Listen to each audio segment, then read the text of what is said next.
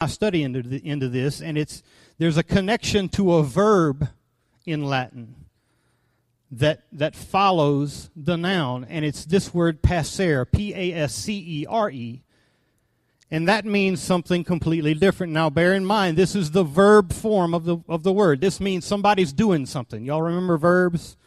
I wasn't good in English. I was terrible. Barely got out of high school because of English, but a verb means that something's happening. We're talking about an action word. And this word pascere means to lead to pasture or to cause to eat. To lead to pasture or to cause to eat. Now, causing is not the same as feeding. Causing somebody to eat ain't the same as feeding somebody. Does that make sense to y'all? Have you ever heard someone say of their church in, in, a, in a disgruntled state, hey, I'm just, I'm just not being fed here? Raise your hand, you, but you some of y'all have heard somebody say that. Thank you, Dave Bunch. In all honesty, I've said it myself. It was a long time ago when I was young and ignorant. But the truth is, is that it was, it was really a sign of some, some spiritual immaturity there. Because the truth be told, whether we're talking about the spirit or the flesh, if you're hungry, what will you do? Eat. Will you look for someone to feed you? negative. If you're hungry spiritually, you, you're bound to find yourself some sustenance. You're bound to look for something to eat and to feed yourself. Some people want something from pastor that he's neither called or equipped to give you. Sustenance.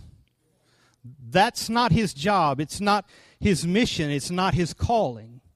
The mission of pastor isn't to feed you, it's to cause you to eat. Are you all with me? It's to cause you to eat. The pastor's purpose in the function of shepherd, this first thing that we're talking about, is to build a culture or an environment that contains what we need for growth. But it's not to feed us. He's going to put the stuff around us that's good for us to consume, that will cause us to grow, but He's not going to put it in us. Pastor can put the environment around us, but he can't put the environment in us. We've got to ingest what is spoken from this pulpit, and we've got to obey the Word of God, the written principles, the spoken principles, in order for them to have their natural effect just hearing what's said here won't make you any better. It doesn't do you any good to just sit here and listen. I, I, could never imagine why one would do that. You take time out of your week, every week, to come and just listen to someone speak and not take any consideration of doing what they said. Listen to what the Bible says in James chapter 1 and verse 22. Very familiar. But be ye doers of the word, and not hearers only, deceiving yourselves. For if any be a hearer of the word, and not a doer, he is like unto a man beholding his natural face in a glass. For he beholdeth himself, and goeth his way, and straightway forgetteth what manner of man he was. So if you're hearing the word, and you're not doing anything, you're like a man that's passing by a mirror. You see yourself for a moment, but just as soon as it's gone, you forget what it was that you saw. And then verse 25 says, But whoso looketh into the perfect law of liberty and continueth therein, he being not a forgetful hearer, but a doer of the work, this man shall be blessed in his deed this man shall be blessed in his deed. So if you look into that, the law of liberty, the truth, and you continue in it, that's the doing part.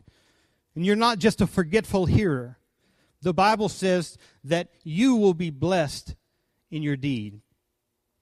Pastor noted in, week one of this series, and I didn't hear week two, and I didn't listen to it because I wrote this before he spoke that. So if there's anything that was said twice, it was mine first, okay? I'm, I'm just saying. Pastor noted in week one of his series that in the church today exist three distinct generations of people. The first being the, the post World War II folks. And he said that those people simply just respected authority. They just obeyed authority. They just took to it. And then there were the baby boomers, and those people were taught to and often question authority. And then he skipped to the millennials and said, those people just ignore authority. Now, there are exceptions to every rule, but we're talking about generalities here, so don't, don't be offended. It seems to me that, that the appropriate response to authority lies somewhere between the first group and the second group. Because I don't want you to be the kind of person who just takes at face value what, what everybody says, even if they're in authority.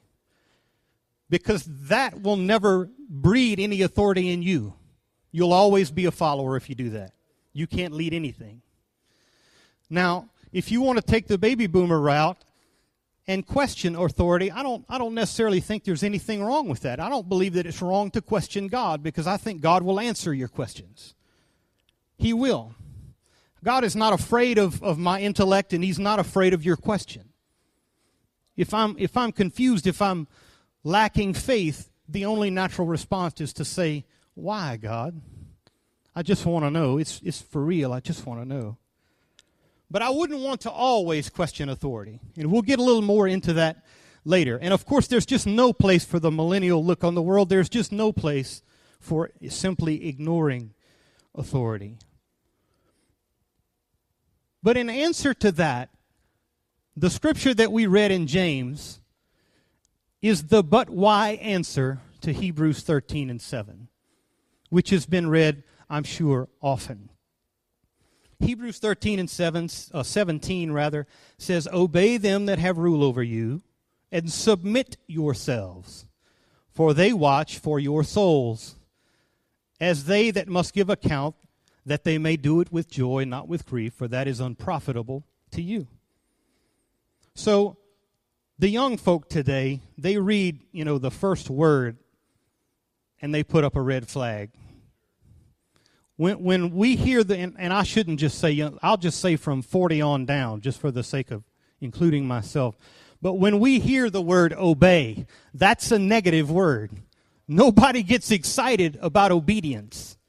Now, it's better than sacrifice, but it's not fun to hear about, right? So, from the very beginning, we hear the word obey and, and our walls go up.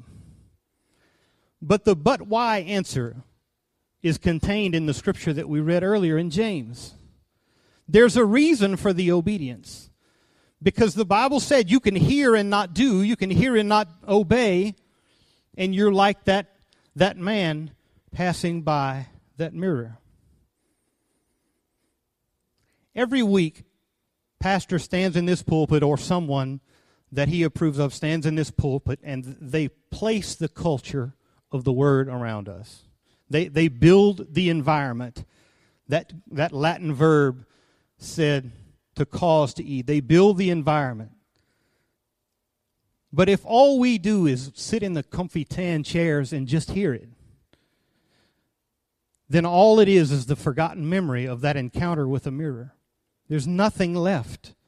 It wasn't much to begin with. You just saw yourself, but you forgot even about that. Just the forgotten memory we passed the mirror and noticed that we had a face, but then we forgot what even happened. Very quickly, we, we, we forgot and we saw, we even forgot that the, the Bible says that we forgot the, the kind of person that we were. But if we obey, our deed, our work, our doings will be blessed. You've, you've never heard of a blessed hearing, have you? You can't have a, a hearing. And I'm not talking about the court when I'm talking about the, the hearing that you hear. You, it's impossible to bless a hearing, but God can bless a doing. He can bless a deed. I'll brag a little bit on Pastor Murphy just just for a bit here, and I'll correct something he I did hear him say. He says some wrong stuff every now and then. He he said that he sometimes isn't a good pastor or wasn't a good pastor. And, and while he's not perfect and he and I don't always see eye to eye. We've been sideways a time or two. It's okay. He is a good pastor. Every week he comes here. I've never in the eight years. Now I can I can say this about him, and I can't say it about everybody.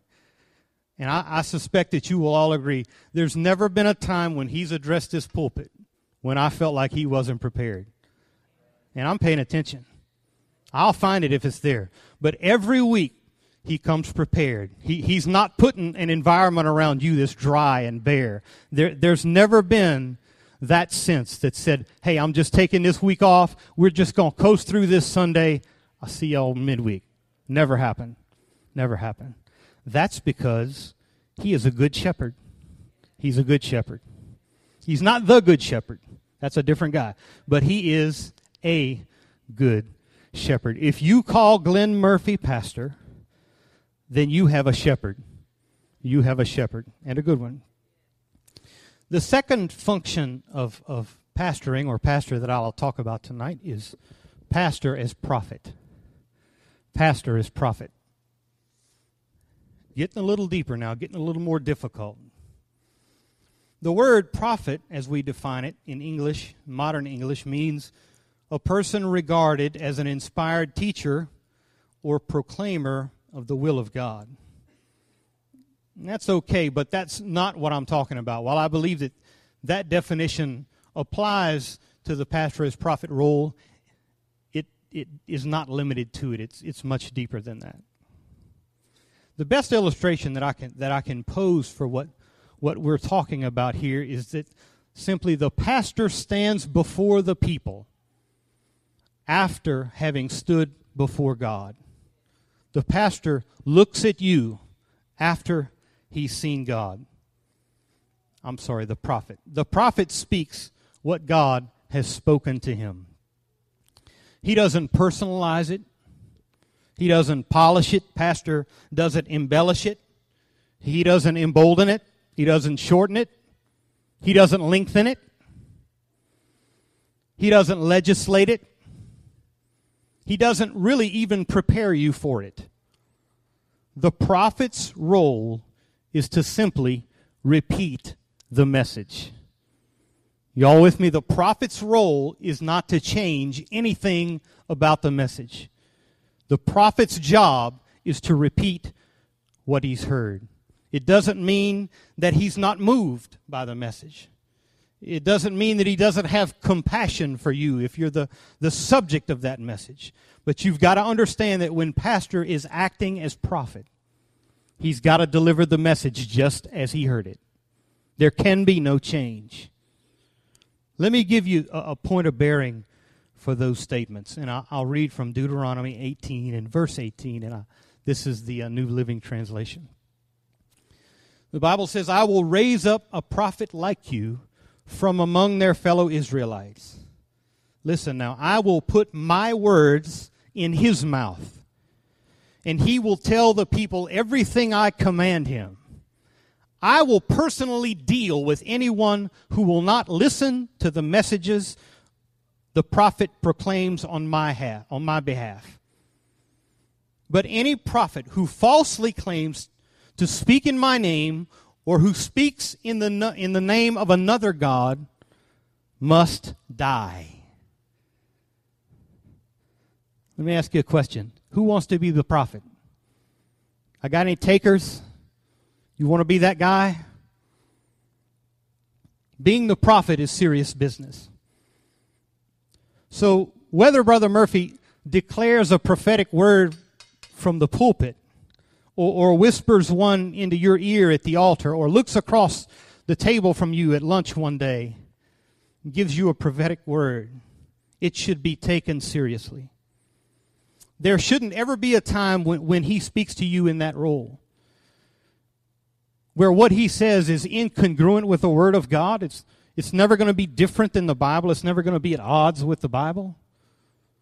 But there are times, there are some times that our direction as a church or your direction as an individual will warrant and require a specific word from heaven. And it's his job to give it to you, and He will. And when He does, you'd be best served to listen and to heed the direction, to obey the advice, even if it doesn't make sense to you. Even if it doesn't make sense to you, even if you think you have more information than he does. And I can see how that might happen. If someone's given me advice, you know, I often think, well, you know, they don't have all the information. They're not me. They don't they don't know me. They don't know where I've been or they don't know all the intricacies of the situation. But you best follow the advice. It's not my style to be overly dramatic, but if it's true, it's true, right? We can't help the fact that that heaven and hell are real places. That's dramatic, but it's just true. Those are real places, and we're, we're all going to wind up in one, in one of those places. There is no middle ground, it's, it's one or the other. And if hearing and obeying the voice of God through the man of God helps me to get to the right place, then you better believe I'm going to give it a good, hard listen every time. Young people, they're not in here except for Eli. I'm going to remember this at birthday time, buddy. Good job. But for those of you who will hear this later, I'm going to tell you the high of NAYC doesn't carry you past the voice of the prophet in your ear. Submission to authority is something that should be decided in advance. It's not a case by case initiative. Okay? When, when you're in, I, I, told some one of my kids this this this week. When when you're in a battle plan, there's a reason that you plan before the battle. Is because when the battle's happening, there's bullets flying by your head and bombs going off and people screaming and blood everywhere. That's not good decision making environment, right? You need to decide some things ahead of time. You don't get to choose hey, well, this week, Pastor said this from, from the pulpit. He preached this, and I like that. That's cool. But that thing he said two weeks ago, and I'm not that, that doesn't work for me. You're not in submission, okay? You need to decide that ahead of time and don't change it. Parents, we got to get a hold of this the same way. If we don't listen, if we're not submitted, then how can we expect our kids to be the same? Submission to authority isn't a taught skill, it's a modeled one. Nobody's going to listen to what you say and, avo- and ignore what you do, especially your children. Especially your children. If you call Glenn Murphy pastor, then you have a built in prophet in your life. You have a built in prophet in your life. The last mode, and the, probably the one we'll spend the most time on tonight, is pastor as watchman pastor as watchman. When I was a kid, uh, my dad had some passing fancies. One of them was bike riding. And we did a lot of bike riding when I was a kid. And my dad had like, you know, a cool Trek 10 speed bike, you know, road racer looking thing. And then he had a giant bike and a specialized bike. He had a lot of cool bikes, but when I was young, you know, it was a lot of money, and I would go with him on my little Walmart BMX bike. So he seemed to be okay with that. One of our uh, favorite rides was to drive his truck to my aunt's house, which was near the St. Francisville New Roads Ferry. And we lived on the New Roads side, so we would we would park his truck at her house, and we'd unload our bikes, and we would ride to the ferry and then we'd cross the, the ferry boat to St. Francisville, and then we'd ride up to Highway 61, and then we'd ride all the way to the Mississippi state line and back. It was about a 50 mile loop. And uh, one day on one of these excursions, I don't know, we took a break or a side road or what, but we came across what I later learned to be the Wakefield Fire Tower. Does anybody ever does anybody here happen to know where the Wakefield Fire Tower is? There's a couple of you. Awesome. So you you can you can validate my story. So as if riding 50 miles on a you know a BMX bike wasn't enough to to kill my legs, my dad decided, "Hey, we ought to climb this thing cuz there's no lock on it." So, you know, up the 2 million flights of stairs we go. It was it was probably 125 or 30 feet tall. But when we got to the top, it, it, was it was a pretty interesting outlook because they had built it on the top of a hill, and it was built up above the treetops. And the reason for that was in the early 1900s or the 1910s, actually, there was a, a huge forest fire in the northwest. It, it was to this day is the most destructive fire of all time. It burned over three million acres of American forest, and it, and as a response to that, the U.S. Forestry Service built these fire towers in various locations wherever there was a lot of timber value. And the St. Francisville area was one of those. So the man in the top of the watchtower was most naturally called the watchman. He worked for the Forestry Service, and his job was to sit in this place and just look all day whenever the times were right. They weren't there like, you know, in, in the middle of a monsoon, but when it was dry, the watchman sat in the fire tower and watched. And when he saw smoke, there was a device up there that he could, essentially a compass, that he could uh, get the position of the smoke and he could relay that to, to the firemen, and they would go investigate and deal with it as they needed to. You could see a long, long way from that thing. I, I remember getting to the very top and just being astounded. You know, I'm an old country boy from the flatlands of South Louisiana. You don't get up very high very often. But I want you to hold that visual in your mind here just for a few moments. We'll come back to that. The book of Isaiah 62 and verse 1, the Bible says, For Zion's sake, I will not hold my peace. And for Jerusalem's sake, I will not rest until the righteousness thereof go forth as brightness, and the salvation thereof as a lamp that burneth.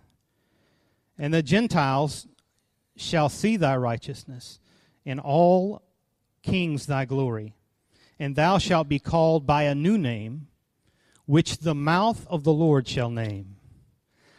Thou shalt also be a crown of glory in the hand of the Lord, and a royal diadem in the hand of God.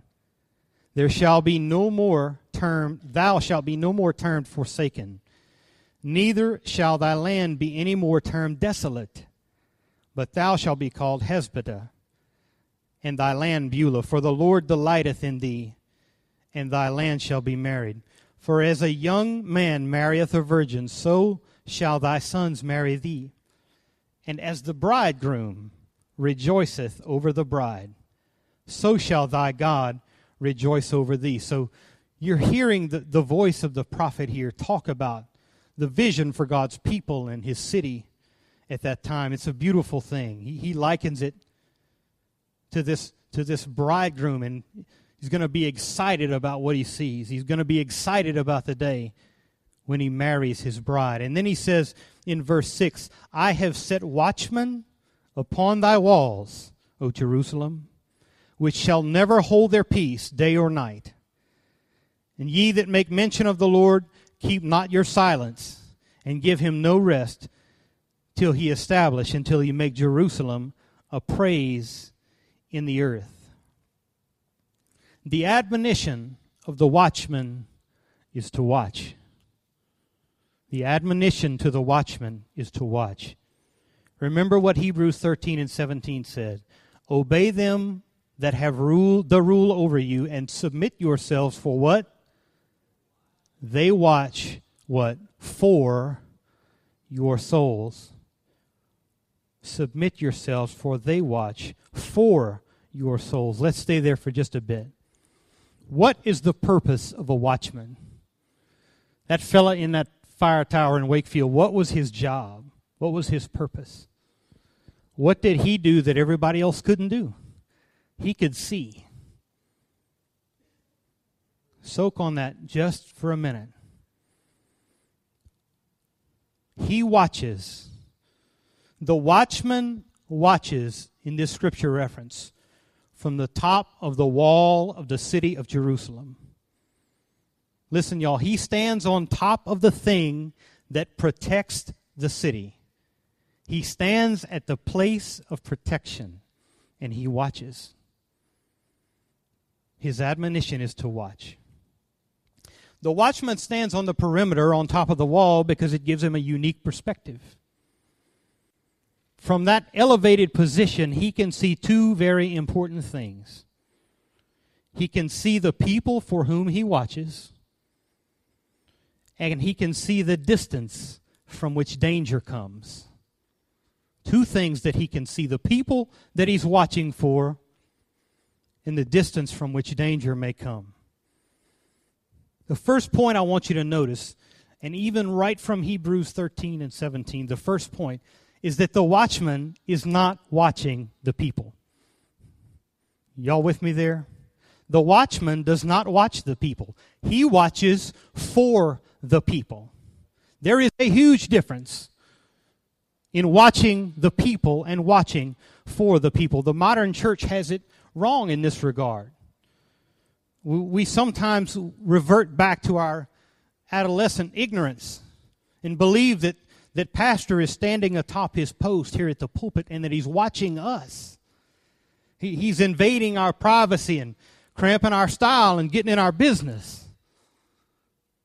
But that's not what it is. It's not that he doesn't know where you are, he does. He can see you. He can he has a line of sight because he has to be able to com- communicate with you, but he's not watching you. His purpose is not to keep an eye on you. Some of the churches begin to believe that that pastor is like a, a prison policeman or something. That's just wrong. We got to know the truth. That's not the truth. That's what you call stinking thinking. It's just no good.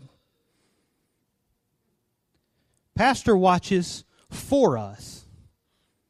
He watches what we cannot. He, he sees things from his post on top of the wall, and, and this is the wall for today's church. He sees things that we cannot. The, this pulpit, the platform where the word goes out, where the parameters are drawn, where things that are right and wrong are sometimes delineated. That's a protective measure. It's a protective thing. It's not a police state. The walls of Jerusalem were not built to keep the people in. They were built to keep the enemy out. The office of pastor is the same way. It wasn't built to keep a thumb on you all the time. It was built so that he could see what you couldn't. So that you could you could go on about your everyday business.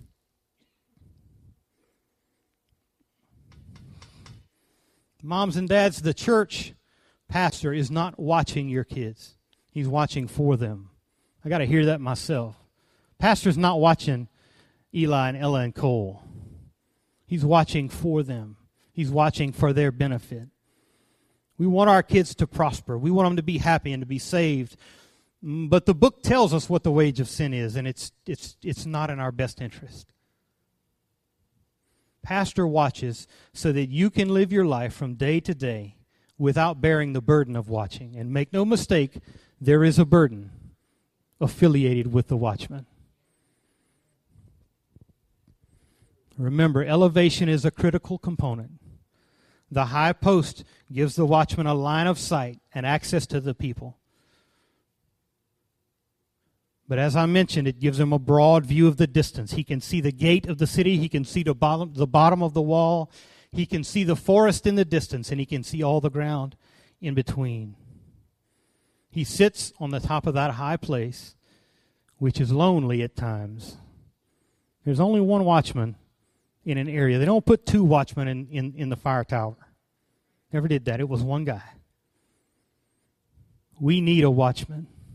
Grace Church needs its watchman. Don't ever think that you can do this on your own. Don't ever think that you can do this on your own. The people of the city of Jerusalem needed a watchman. Down on the streets in those days, I'm sure things were just business as, as usual. Much like today, there was work to be done, there were animals to tend to, and food to be prepared, structures to build, sick people to mend, so on and so forth, kids to take care of. Does that sound familiar? Today, there, there's clothes to wash and fold, and the kids have got to get to school, and You know, we got to get out to the plant and turn that valve and cycle that system so we can start the shutdown. And we've got to get to the office and run that report. And we got to call this person and that person. We got to make sure payroll gets done this week, baby. We got to do that. We got to get to music practice tonight. We've got to learn that new song, and it's it's a hard part, Jason, and I just can't get it. I've got to get that done. It's it, it's got to get done because I don't want to miss it. There's dirt to move and, and pipe to lay and concrete to pour, asphalt to place. There's fun to have, and I really wanted to see what was new on Netflix tonight. We're having dinner with this couple this weekend, and I heard the youth group is coming over Friday night, and we got to get the house ready for that. And we got to get a 3.0 GPA this semester so we can get tops or whatever. There's a ball game tonight I wanted to see. It's at 8 o'clock. We got to get to the bank. Oh, we got to make the deposit because we got to pay the bills. The bills got to be paid, folks. And we got to go to the post office and there's not stamps. I think we got to get stamps. We're out of stamps. We got to get our prayer time in. We got to get to church early tonight. Hey, the list of we got us is never ending. And there's nothing wrong with any of them. We got to do all those things. It's just life. It's stuff to do, and it's our job to do it. But let me ask you a sobering question. With all that we gotta do, and with all you're doing with your head down and your hands to the grindstone and in the field and the planting and the doing, with all that going on, who is watching? Tell me, who is looking off into the distance while you're looking down at the everyday? Who sees the woods and sees something that's coming for you? Something that can render all of your doings mute, moot. The question is that man does. He's sitting in that chair. Answer to the question.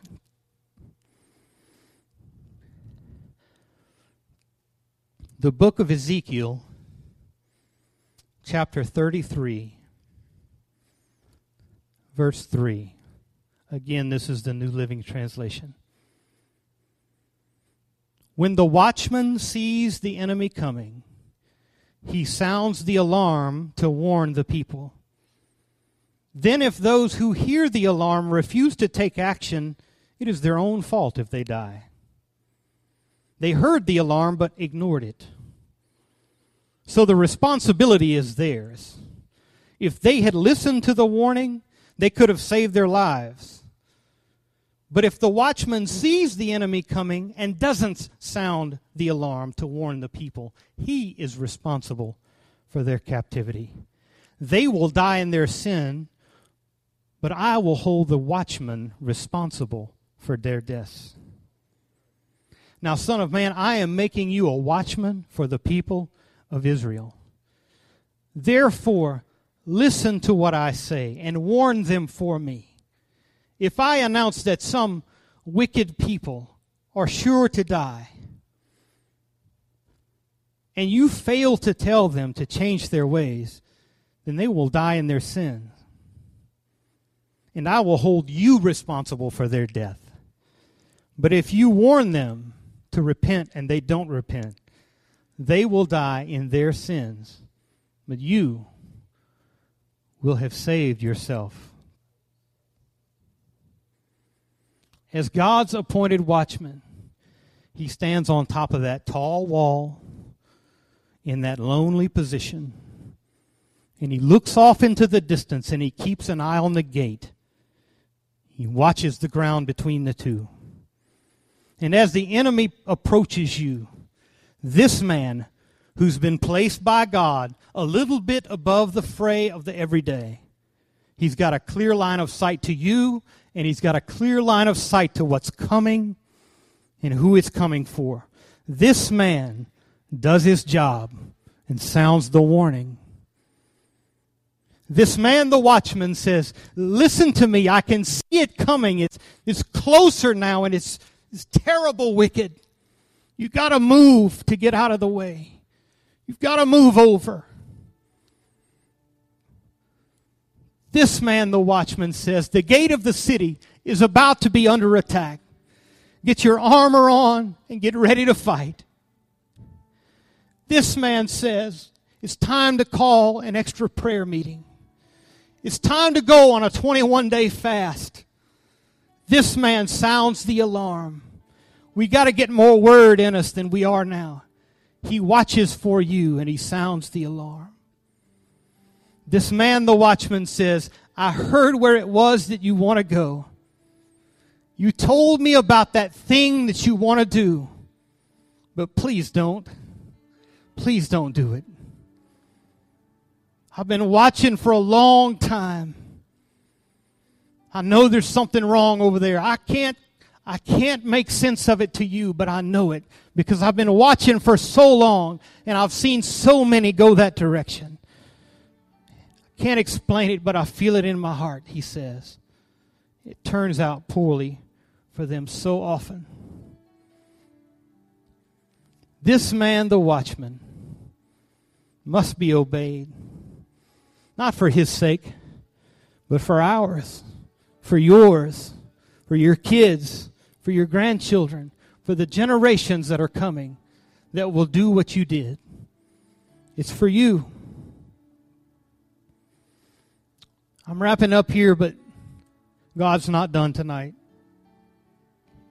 I want you to very quickly come, if everybody would come, if you call Glenn Murphy, your pastor, I want you to come and just gather around the front for a moment. And as you're coming, if you'll just listen, we're going to take a moment and pray for him tonight. Pastor, if you'd come. But I don't want you to use the word pastor when you pray. I want you to call his name. Because as I said before, pastor is an office that God created. It doesn't need our help. It's perfect just the way it is. But the man, the man that fills the office is just like every other man. He's just like every other woman, just like every other human. He's flesh. He gets discouraged. Things happen. The difference is, is that I can talk to you, all of you about that. I can talk to anybody I want to, but he doesn't have that luxury. Doesn't have that option. And all of that is for you. Is for your protection. I want you to pray for him tonight. Pastor, if you'd come and just stand down where the folks can reach you. I heard him say last week and at other times Come on in close, you ministers, you men, come as families if you're here. I heard him say last week that he has trouble with his esteem. I'm going to tell you one more little quick story from the Bible and then we're going to pray. In the book of Exodus, chapter 17, there was a time when the children of Israel were facing a battle with the Amalekites. And Moses noticed that when he lifted his hands, the Israelites would prevail in battle. And then he noticed that when his hands would begin to fall, the Amalekites would prevail. So there were two men, one on each side. Their names were Aaron and Hur. And what they did was they held Moses' hands up. They said, We see that you can't do this on your own. So they slipped a stone under him and set him down. And one on each side held his arms up until the battle was over, until Israel prevailed in the battle. I wonder if we can find some Hurs and some Aaron's today. Can we get each on side of Pastor and hold him up? Don't pray for Pastor, pray for Glenn Murphy. Pray for the man who needs it. Pray for the man who struggles in silence. Pray for the man who loves you and loves your kids. Jesus, we praise you tonight. God, we thank you, Lord. We thank you, Lord, for the man that you put in my life. I thank you, Lord, for the shepherd that you've given me. I thank you, Lord, for the prophet that has spoken into my life. I thank you, Lord, for the watchman who stands at the post, God, and never has held his silence day or night. He's done his job well, Lord. Jesus, I pray for this man. Lord, I pray for Glenn Murphy's strength. I pray for his wisdom. I pray for his knowledge. Jesus, we praise you, God. We worship you. Hallelujah.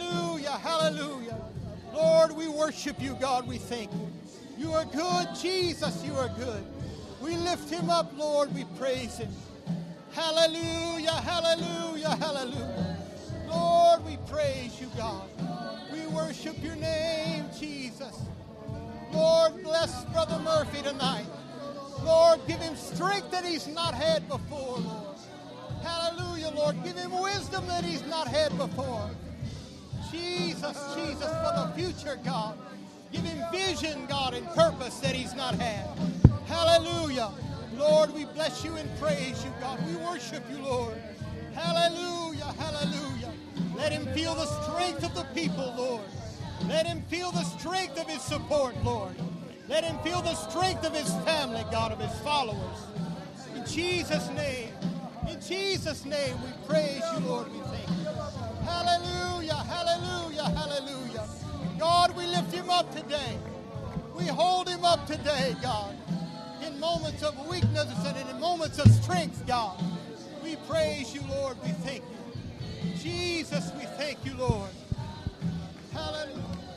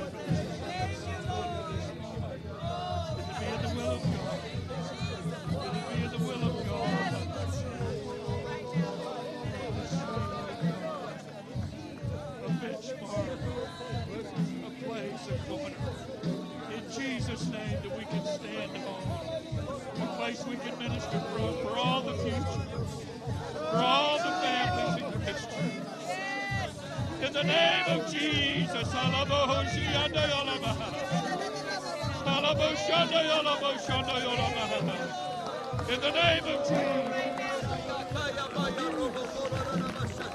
Thank you for this moment. Thank you, God, for this moment. In Jesus.